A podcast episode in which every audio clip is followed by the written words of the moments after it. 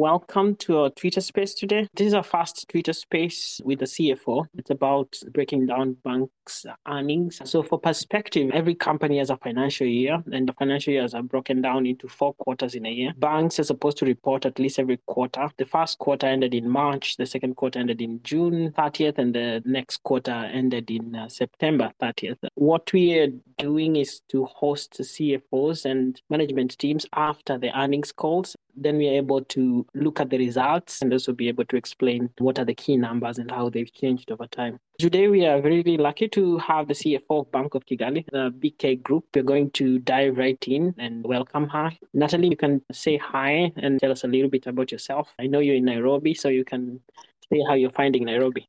Thank you, Mokaya and the Mwango Capital team for hosting the call. Yes, you're right. I'm very happy to be taking this call today from Nairobi. A beautiful city, as you know, very busy.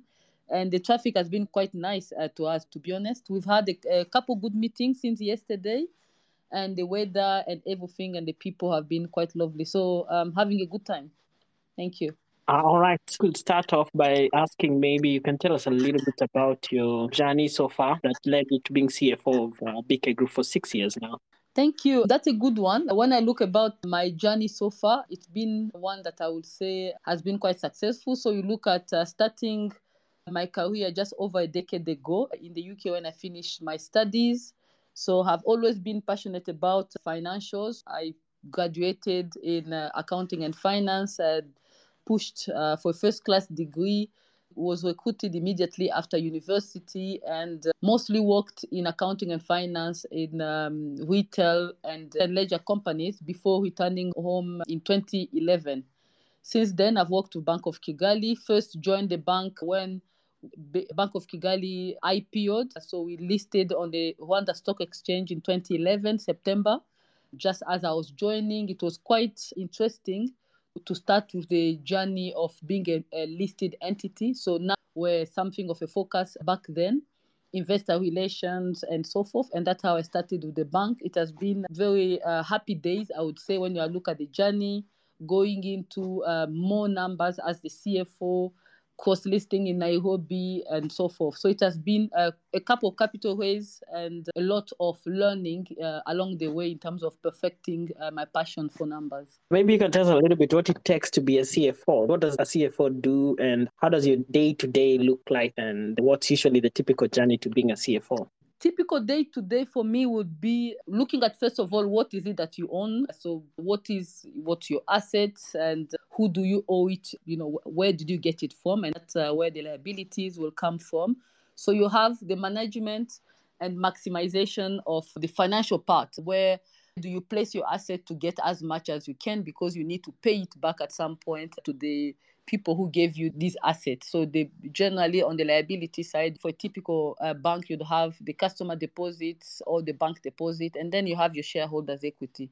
So having good management around your your asset, which is cash and loans, typically for a bank, will give you the profitability that is required to pay to manage the human part, which is your suppliers, your regulators, and various stakeholders, and staff being one of the key one on your profitability statement, returning now um, good returns to the shareholders who are long-term investors. So you look at management of people and management of financial risk, making more uh, what you have and making sure you gain uh, more customers and retain market share your day to day. So strategy management at a CFO level, but in terms of finance perspective, you need to look at every penny counts. So who do you pay it to and where is it coming from? Are you doing the best you can to manage risk in terms of fraud and errors and so forth? One thing that I know is that banks are some of the very highly regulated entities in the world. Central banks are always paying attention to what you own, who you owe. So cash flow management is also a very integral part of that. So why are banks held in that high regard at the same time? Why are they very highly regulated? In your day to day, how does that look like in terms of making sure that people's deposits are actually kept well?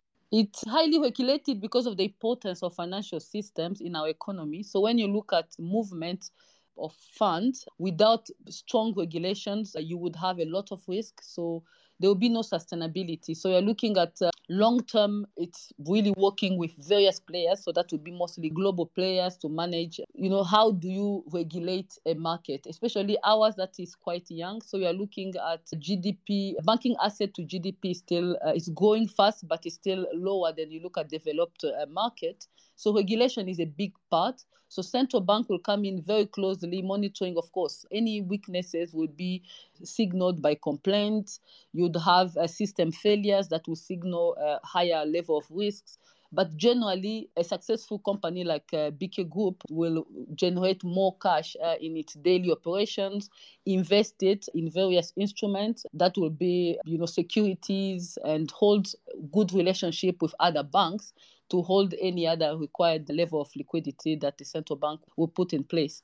Other key regulators will be the likes of revenue authorities. Are you paying your taxes on time? Are you complying?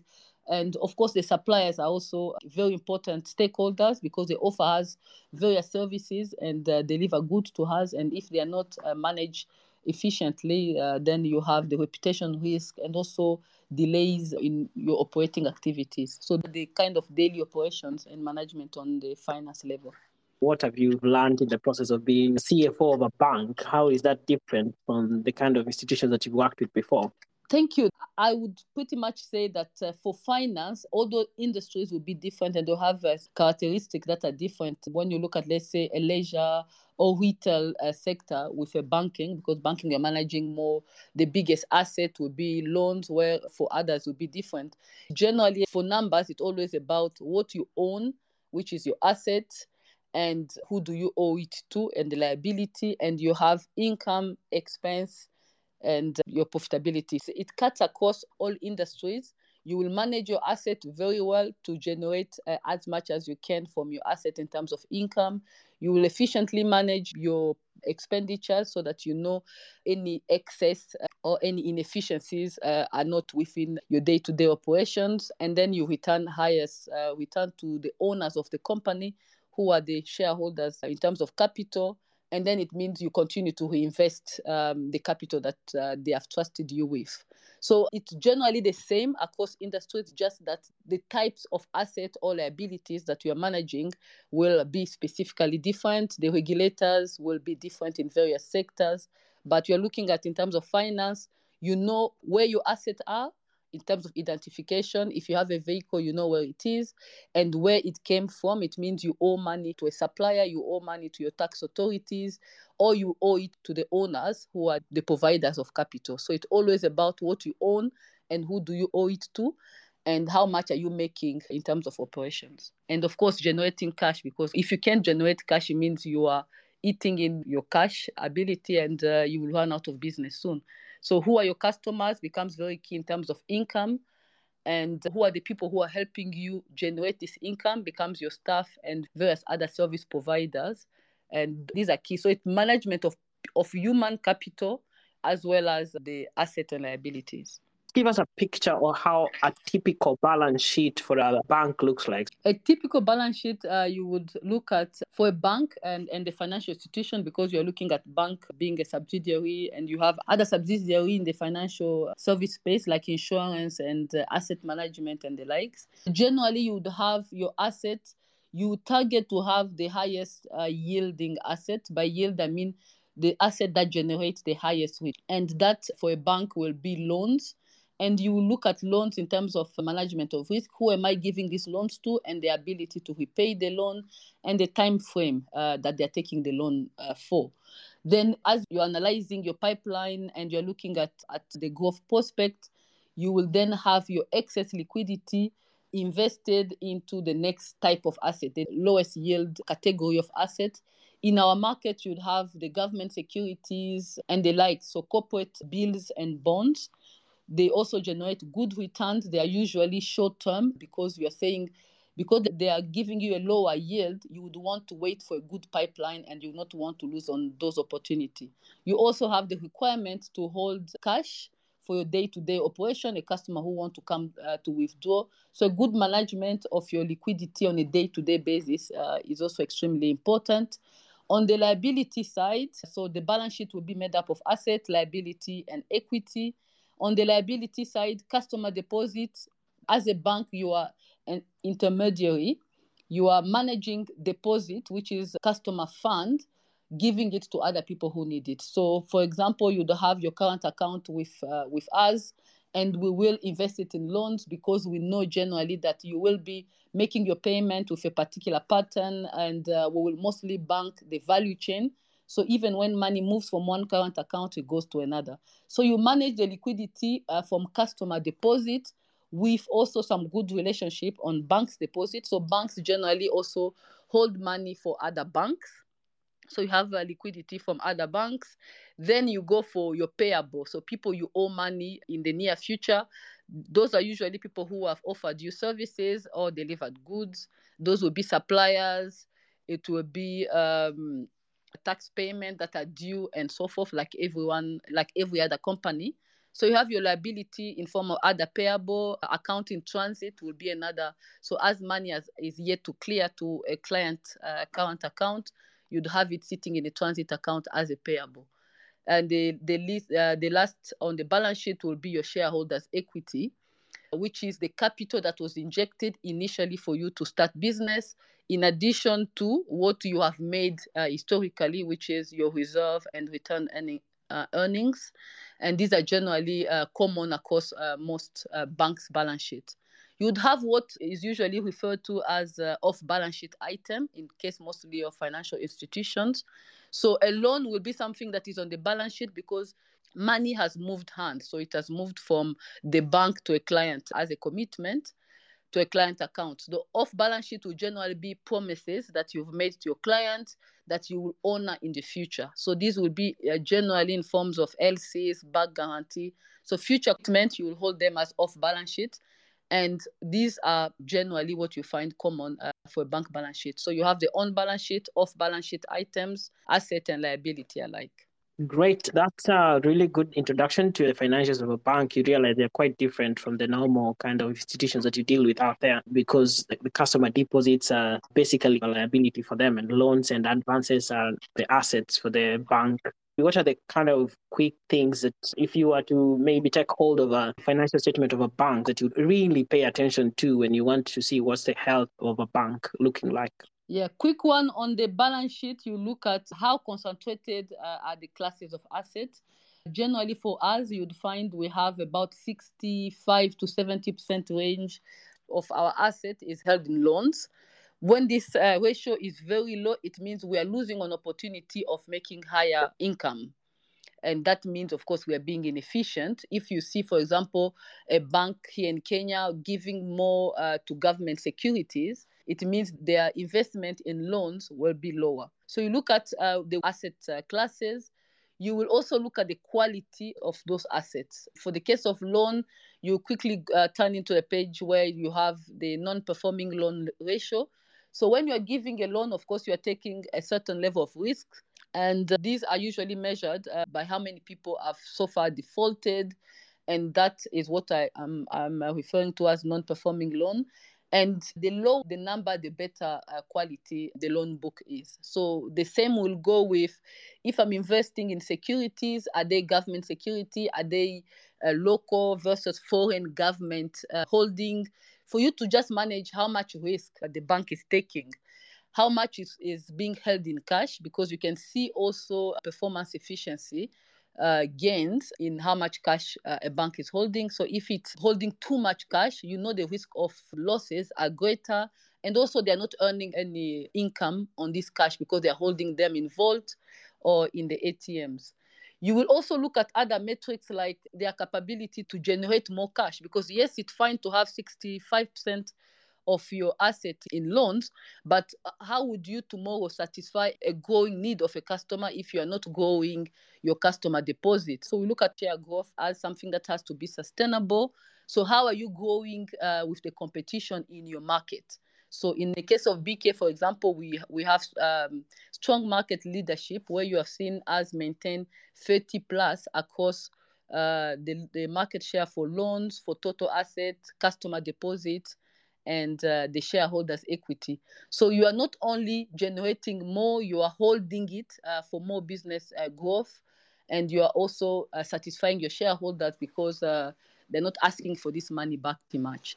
So you look at um, return on equity uh, being key ratios for for banks, and that generally has to be above ratios such as your cost of capital, and that's your cost of equity, your your cost of borrowing. You want to look at stable margins. Um, so if you are you are uh, um, targeting loans and investment in, in various securities, how much are you paying the depositors? The good balance will mean what you are returning as margin is also strong and it's growing. So that's also something that uh, you've seen, let's say, in the past uh, in the Kenyan market, where there's been interest rate cap. If you've, you have given your depositor attractive interest uh, rate, it means you may not have any margin in terms of profitability and uh, sustaining your operation uh, expenditures. So generally, you look at asset quality, you look at the split um, and efficient management of your your asset weight, and also your margins uh, generally, and how satis- uh, how satisfied are your shareholders in terms of return, uh, long-term uh, uh, return that they have, which is uh, the ROE. You'd also look for a listed entity like BK. You look at the performance of their stock trading, and for example, for us being listed on the sto- on the Nairobi Stock Exchange and the and the Rwandan Stock Exchange. How are how are uh, people perceiving our stock? Are they buying or it's completely dormant?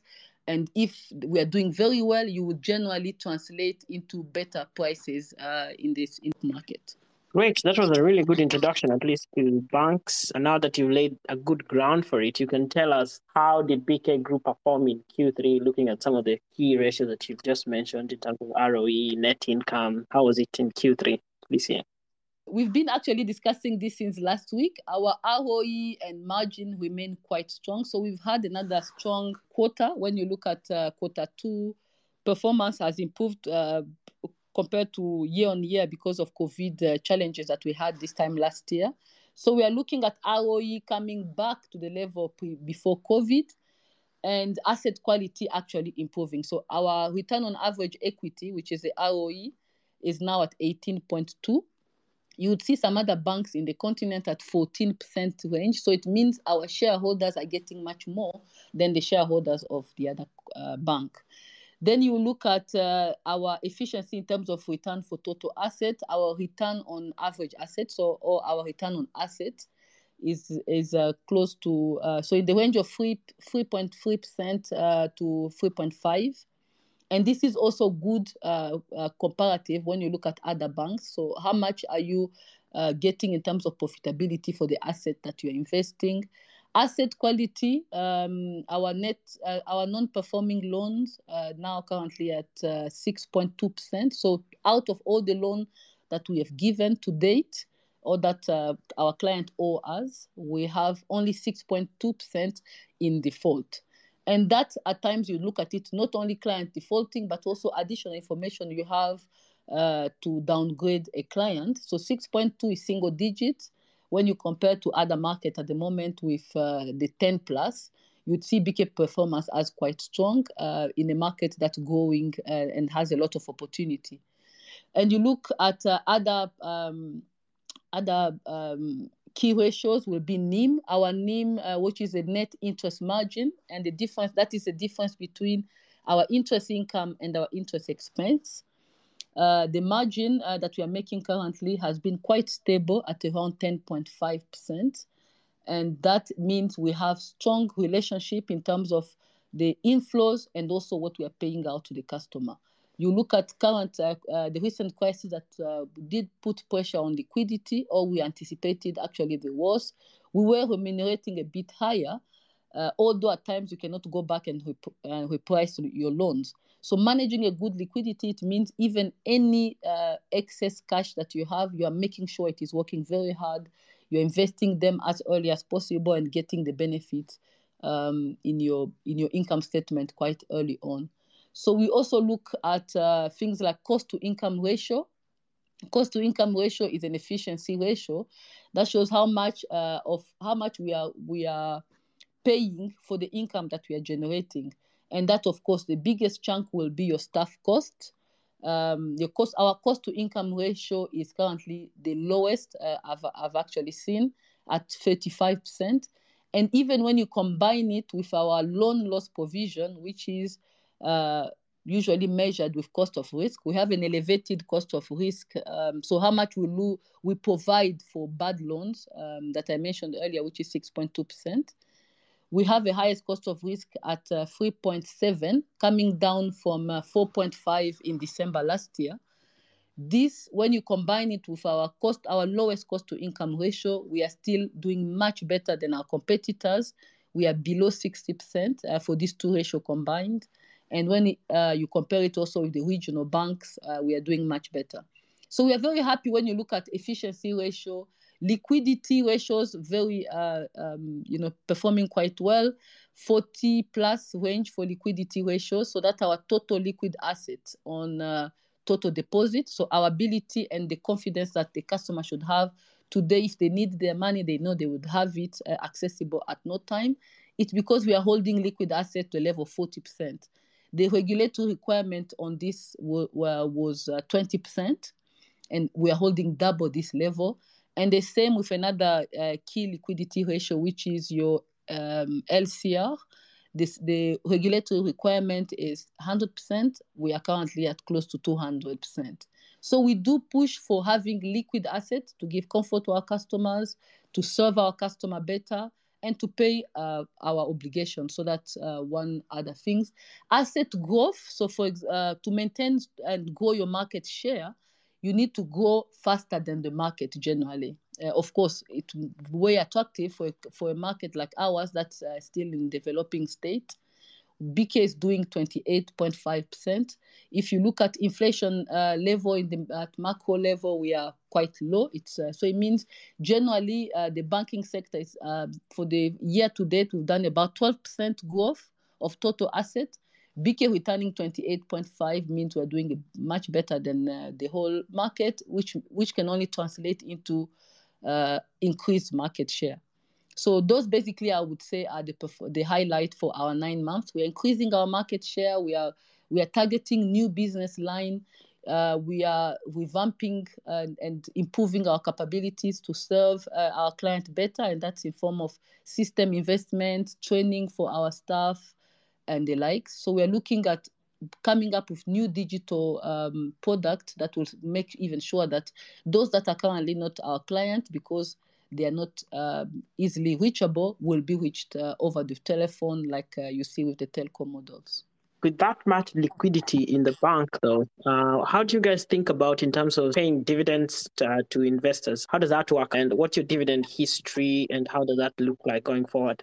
Thank you. Um, so far, since we, we initially listed in the Rwanda Stock Exchange in 2011, we pay dividend or we we target to at least achieve an annual dividend payment um, and that we've done uh, quite well. I remember it being as low as uh, I think 11 francs uh, per share. Today we are looking at a prospect of doing 26 francs per share um, for next year.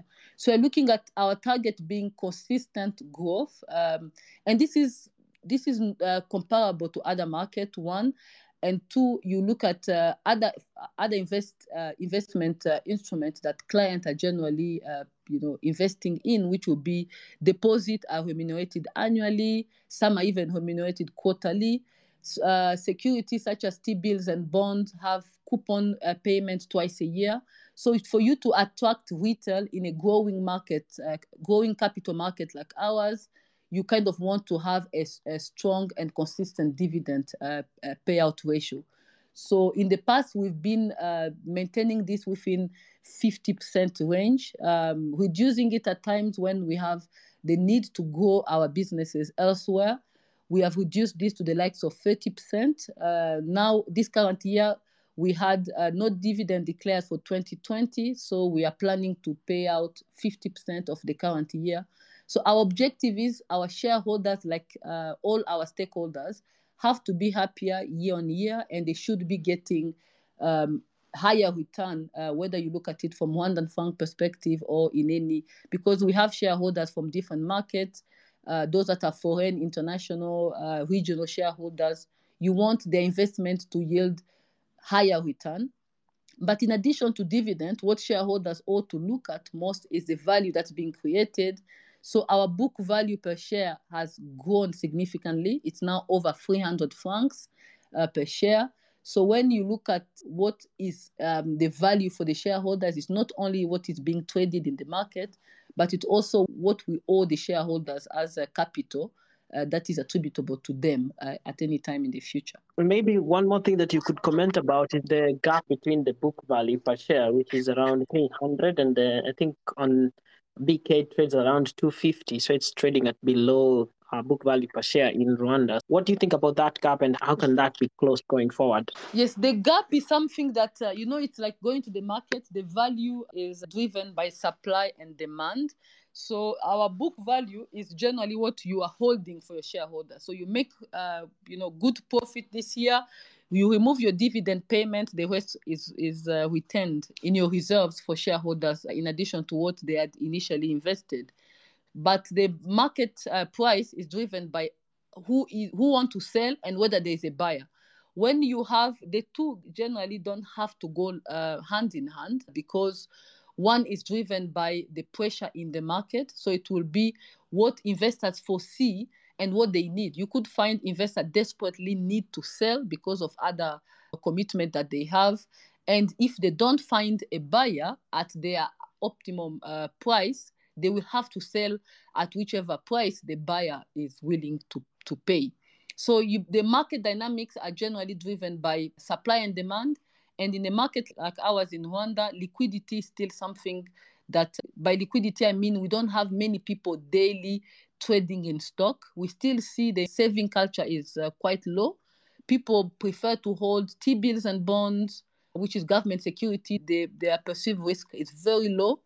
And others are preferring to hold money in their current account because the uh, the education about capital market has still a lot um, of opportunities in it. You compare it to the likes of Kenyan uh, side, where we've seen our price reach its highest at around 40 Kenyan shillings, which translates to close to 400, which was above our book value when you look at it at the time it peaked. Again, this was uh, driven by the demand on the side of the Kenyan market. The more investors interact with the issuer, and they get more uh, comfort and they understand more the fundamentals, the price generally goes higher, but it means also the book value may be going in line. The gap may, may narrow, but the two are, are driven by different uh, factors. All right. Maybe one more thing that I wanted to ask is about the breakdown of uh, NPL. So you could also comment a little bit about the sectors that you're more concentrated in in the markets, the number of subsidiaries you have, and the group's total revenue, where it comes from from these subsidiaries. Because BK Group is a holding group, and then you have companies below them. So maybe you could tell us how that uh, works. Thank you. Um, in terms of subsidiaries, BK Group is a pure holding company currently hold, uh, listed and uh, consolidate four subsidiaries. The largest being the bank uh, subsidiary in existence since for many years, over 50 plus years. We were mostly a corporate bank. So when you look at uh, segment, you'd have uh, BK has large concentration on, on corporate uh, segment. However, since uh, five uh, to 10 years, we are now looking at retail and SME strategy and fully deploying this for digitization. You have the second largest subsidiary, which is the BK General Insurance. It is uh, still an insurance offering fire, motor, and the likes. Also growing Greenfield. So we started the company in 2017. Now returning, you know, very close to, we're now over 10 B of assets. So the bank has a trillion worth of assets when you look at assets for the banking business. Uh, the second largest uh, subsidiary has about 12 uh, to 15 billion range and the most recent addition being BK Capital, which is asset management, brokerage, advisory subsidiary. Still small because it's not heavy on asset holding in terms of balance sheet holding, but managing quite well in terms of asset under management. So you'd see that uh, there Asset under management grew year to date by 81%. We manage the MTN listing and, and the likes. So we are looking at a lot of opportunity in advisory and financial um, investment. A recent um, a vehicle, that's money market fund, that was um, set up by BK Capital, Aguka, uh, giving very attractive return at 10 uh, percent plus investment available at almost no, no notice for retail and, and less than a month for corporate client means this is a, a, a subsidiary that has huge potential in the future growing even into the region faster than the other subsidiaries. We have the technologies that really focusing on creating digital eco- ecosystems. By that I mean most of uh, the transactions that are currently being done manually should be done digitally in the future to retain to sustain the future you're looking at how much data sharing is taking place how much do you know your customer to offer various products and to bank the volumes so for us to reach about 90% plus uh, banked population, you really want to to think about digitization in a different way. So our subsidiary is looking at going into more into that space. More at the moment, we've identified two ecosystems that we are working on it's the agriculture, which has almost 2 million uh, 500 farmers that are collecting subsidies for our platform, working with various uh, authorities to get, of course, to leverage on this, uh, to digitize this ecosystem. Then you have also the education system. In the past, you would recall parents going to queue in a bank to make payment for the school fees, to receive results from the schools. You need to go see a teacher. Today, these things can be digitized. You can collect not only data, but also the parent and the student alike have controls and the school have controls over the various platforms. Internet banking being one of them from the bank perspective, but also, you know, education system also can softwares and systems will revamp things. So sales on our subsidiary for tech grew by 51%. So that's a big chunk when you look at uh, the other question that you had on our NPL by segment, we still have the two sectors that we are targeting with opportunities that we see SMEs and retail. This by SMEs, I mean small, medium enterprise, and these are where the future is. Generally, you'd find uh, banking them traditionally with them coming to the branch for their deposits. You can't bank the value chain. So there's opportunity in banking, growing the SME numbers to improve asset quality. So NPLs for SMEs high because the numbers are still from the traditional banking route. We're looking at digitization to get the larger volume banked and also offer them services that can give us intel in terms of uh, how do we manage asset quality, reduce probability of default, and so forth. On the retail side, also, we still get, you know, the it, it, to uh, to underwrite a retail loan, you have to go through a process. Relationship management is quite expensive in terms of close monitoring of retail book performance. So NPLs in these two sectors, in these two segments, in double digits. When you compare it with large corporate, where we have huge volume and their NPL are below 5%. So we are seeing volume as the key uh, growth area in the future. However, within these sectors, banking the value chain for SMEs, and then for retail, offering some digital products that will be driven by data and credit scoring that are digitized as opposed to looking at a customer who came uh, in the branch and applied for a loan. So, in terms of sectors that we are financing, we have a good spread. On the corporate book, you have transport and communication being quite a significant portion at around 18%. You have hotel and restaurant, so that's in the service uh, sectors, close to 17%. Commerce, trade in the 13% range, and other activities like manufacturing, energy that has huge potential to grow. Agriculture, I mentioned it earlier, that are still in single digits. So we have a good spread in terms of sectors that we are financing with uh, average around five years in terms of term and mostly concentrated on the large corporate clients. That's a really good introduction. So, two questions. Looking through your history, you did a rights issue in 2018 and also tried to do a share buyback. Could you maybe comment on those two and maybe lessons and reflections that you have around those? Yes, you're right. We, after the, the initial public offering on the Rwandan Stock Exchange, we looked for liquidity by cross listing. So, we raised capital in 2018, 60 million, and cross listed on the Nairobi Stock Exchange, mostly uh, due to the fact that liquidity in our market is still very low. By liquidity, I mean the, the Rwandan Stock Exchange. We have various investors who are fund managers across the border who could not access our stock in Rwanda due to uh, the level of development. So we don't have a good custodian relationship because for them to buy, they need to buy for a custody arrangement and uh, that's generally uh, a requirement from various uh, countries to manage risks. Of funds flowing from one country to another. So in Kenya, there were many custody uh, set up. So most of the investors that uh, were targeting have custody arrangement in in uh, Nairobi you know, Stock Exchange, and uh, we could cross list, and they had access to our stock. On the Kenyan side, also are well advanced in terms of capital market investment. We are also seeing good interest picking up since the listing. So the share buyback discussion we had in the uh, last year was mostly driven by the fact that COVID hit just after we raised capital. So it means we could not roll over our strategy because of COVID. So we had the lockdown, we had a pipeline that dried up in terms of uh, growth in our projected growth in our loan book. And the stock on the Nairobi Stock Exchange, more specifically, was the lowest. We were trading at around 12 Kenya shillings when you compare to the recent high at 40 Kenya shillings.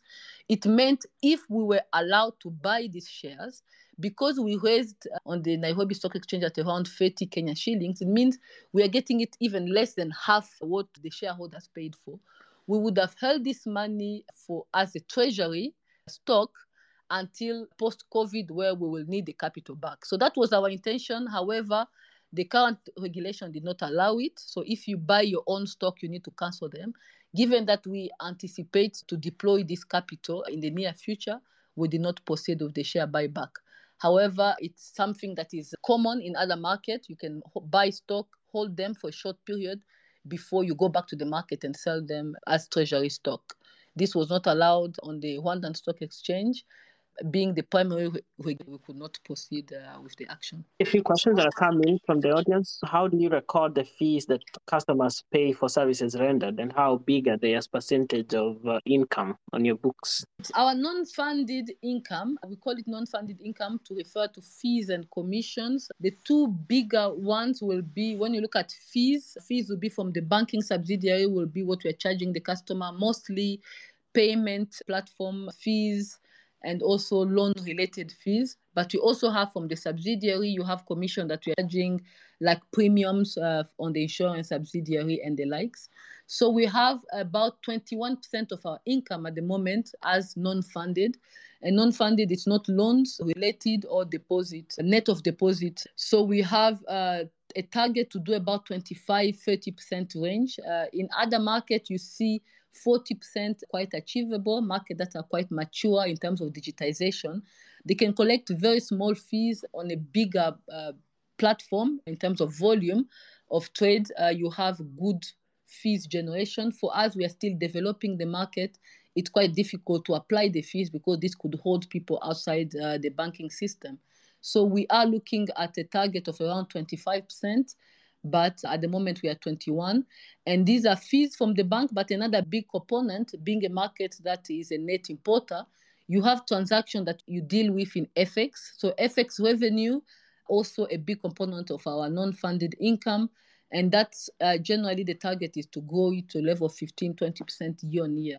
So that means a customer who comes today to buy foreign currencies and the, the, people you buy foreign currencies from, you make a margin, and this is something that you have a, a target to grow to the range of 10 to 15 percent uh, a year. Do you fund projects? I know like Rwanda is very big on green projects. There's a lot of initiatives around electric vehicles, green investments, and also I think I've seen a couple of electric bikes because the, the greater environment is very conducive for that in Rwanda. So, do you fund some of these projects, or are you very conservative in terms of maybe funding investments like this?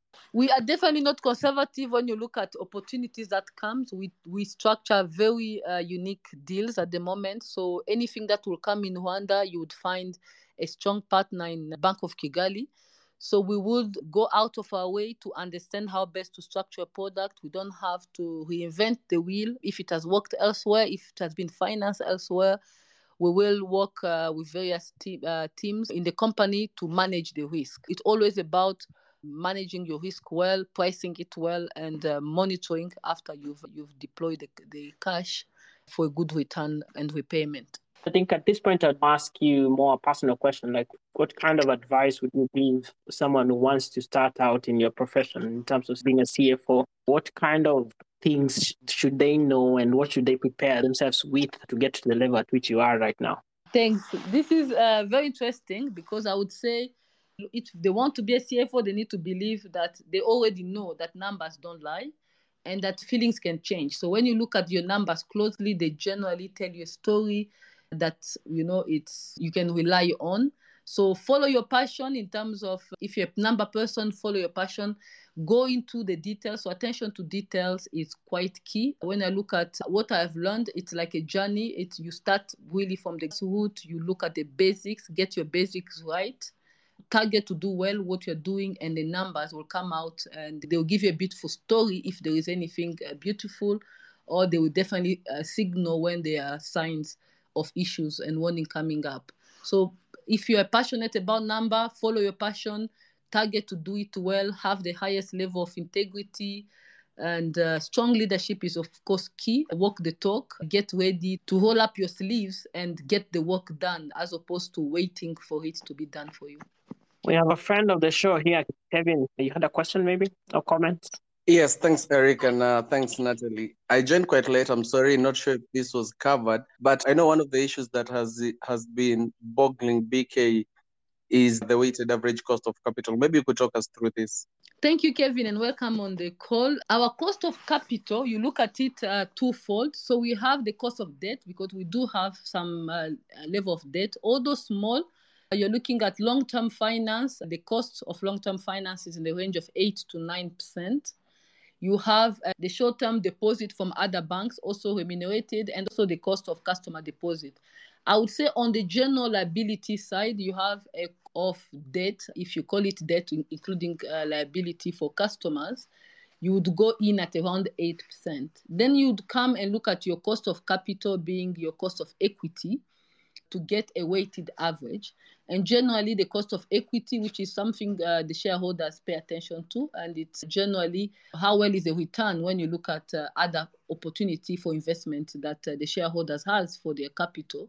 They will start with the risk-free rate, which is in our market around 13%, and add the risk premium based on the institution and the market environment that they operate in.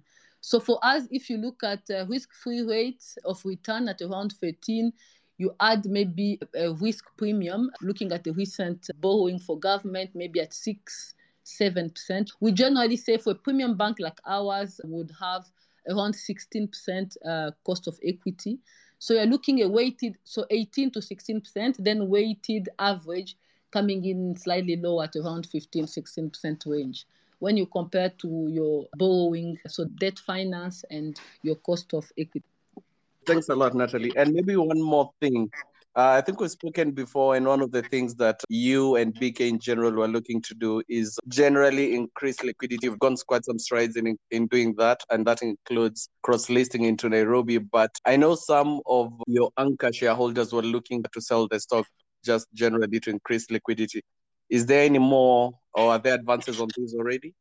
Yes, there are discussion ongoing. You're actually right. We have been talking about this for a couple of years. The first move was to cross list. That means opening doors to new relationships across the border, and that has been quite well. It's like uh, early days of dating. We are seeing quite good retail uh, uptake on the Nairobi side. But there are other things that we think should happen uh, to increase uh, float trading between the two markets. So connectivity of the market in terms of, you know, we have the CSD where you hold uh, these shares on the Rwandan side or Kenyan side.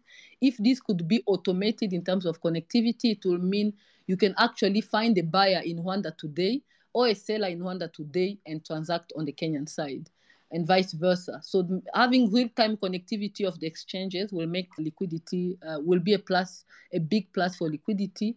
When you look at our shareholder category, we have long-term investors, so people like pension funds and so forth. They're generally in for the long term, so they don't do day-to-day trading. So having a good mix in terms of long-term and short-term, because the short-term will be the ones that are creating the market, buy today, sell tomorrow, and having more of those, it means tomorrow you will buy when I'm when I'm exiting. So basically, having some day-to-day arbitrage will also mean better liquidity for the stock, and availability of big block can only be improved when you have good connectivity between the two exchanges. Uh, maybe a final one on the regulatory environment. Are there any changes or risks? None at the moment. I see some stability on both uh, sides. We have a rep office in uh, a representative office in Nairobi. So we don't. We are now in Nairobi meeting various regulators. We have not heard or seen any uh, signal that uh, things are, are likely going to change significantly. On the Rwandan side, also quite proactive in terms of engagement with the central bank we try and the development in terms of regulation when you look at we have we are basel 2 basel 3 compliant we are quite ahead in terms of implementing this fast ifrs 9 compliant and so forth so we don't see any significant change on the regulatory and prudential requirement thank you very much Nathalie. over to you eric Thank you. Thank you. How does cross listing work in terms of share price? Is there a discrepancy between the share price in Rwanda and the one in Kenya? Uh, and how does that usually look like for you? Although the volume are still quite low when you compare to our peers, you still see retail coming in and getting out. Again, the two don't have to be the same, although the gap shouldn't be big because then you get other opportunities or other interests like arbitrage. You can buy here and sell in uh, in the other market. But uh, generally, the price in one market is defined by the supply and demand. So if you have more people wanting to sell, generally it means that the price will go down because the buyer will now know that I have an option of driving the market down. You are desperate to exit, I will offer you lower than the market, and they will go gradually at uh, getting at it. So if a, a, buyer wants to come in desperately because they see opportunity, and they cannot find a seller, generally the price will go up, irrespective of the market they're in. Because as we said at the moment, there is fungibility. So it will take a couple days for you to move stock from Rwanda to Nairobi or vice versa. However, it will deter. If, for example, I saw value in BK stock and I, I want to place an order, if it will take me five days to get a buyer to move their stock that they want to sell from the Rwandan side to the Kenyan side, it means by the time maybe they move it, price has moved. So my interest would have moved also. So it becomes one thing that uh, the market should address for you to see real time uh, movement and uh, investment choice. At the moment, though, you are seeing buyers and sellers in one market. So for you to sell on the Nairobi side, you uh, to sell quick on the Nairobi side, you will have an, an account on the Nairobi Stock Exchange, and the seller will also sell to you quickly if they have an account in the Nairobi uh, Stock Exchange. And on the Rwandan side, the same. When you have a buyer and seller in the same market, the transaction can close and settle faster we are engaging with various uh, stakeholders to make these two exchange connect better and have now transaction flowing from Rwanda to Nairobi almost real time and flowing easily. I think at this point I can give you to uh, maybe give us your closing words and any final words of advice. We hope to also host you again after Q4. You can still keep giving us this kind of insights into banks' financials. So your closing words, and then we'll be able to close for today. Thank you, Mokai and the Mwango Capital team for hosting this. This is the first time for me also to have a call on Twitter, and it has been quite exciting. So I look forward to more discussion in this space, and, and I like the discussion the way they've gone. It's quite basics in terms of anyone. You don't have to be an investor in BK to pick interest, and we, we look forward to doing more in this space. Key thing is hold what we are doing well and keep doing them well until we meet. Thank you so much. Thank you, Kevin, for coming by. Uh, we hope to see all of you on Friday during our normal Twitter spaces. See you on Friday and take care. Bye.